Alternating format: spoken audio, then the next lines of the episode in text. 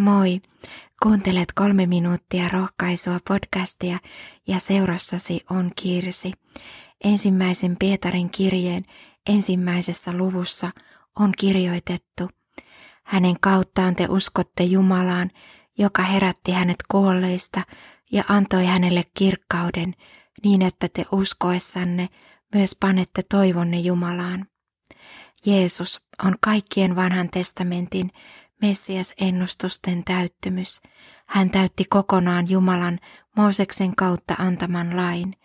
Jeesus, Jumalan poika, kertoi teoillaan opetuksillaan koko elämällään elävästä Jumalasta.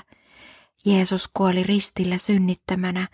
Hän kärsi rangaistuksen kaikkien ihmisten puolesta, ihmisten syntien tähden, lunastaakseen ihmiset vapaaksi synnin orjuudesta.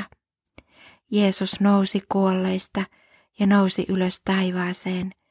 Jeesuksen ylösnousemus antaa myös häneen uskovalle ihmiselle iankaikkisen elämän toivon. Maailmassamme on monenlaisia vaikeuksia. Elämän myrskyjen ja myllerrysten keskellä on tärkeää olla jokin kiintopiste, majakan valo, jonka avulla navigoida eteenpäin.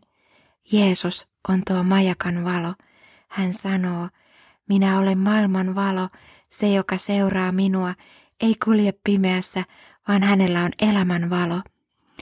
Ihminen kaipaa elämälleen tarkoitusta ja päämäärää, joka auttaa jaksamaan vaikeinakin aikoina, tuo pelastuksen. Jeesus antaa tulevaisuuden ja toivon. Jeesus on muuttanut lukemattomien ihmisten elämän. Pietarikin tiesi, mistä puhui, hän kielsi Herransa kolme kertaa, mutta hänkin sai armon.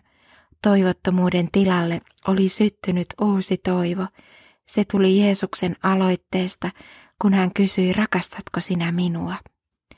Tänäkin päivänä lukematon joukko ihmisiä ympäri maailmaa todistaa siitä, mitä Jeesus on tehnyt heidän elämässään.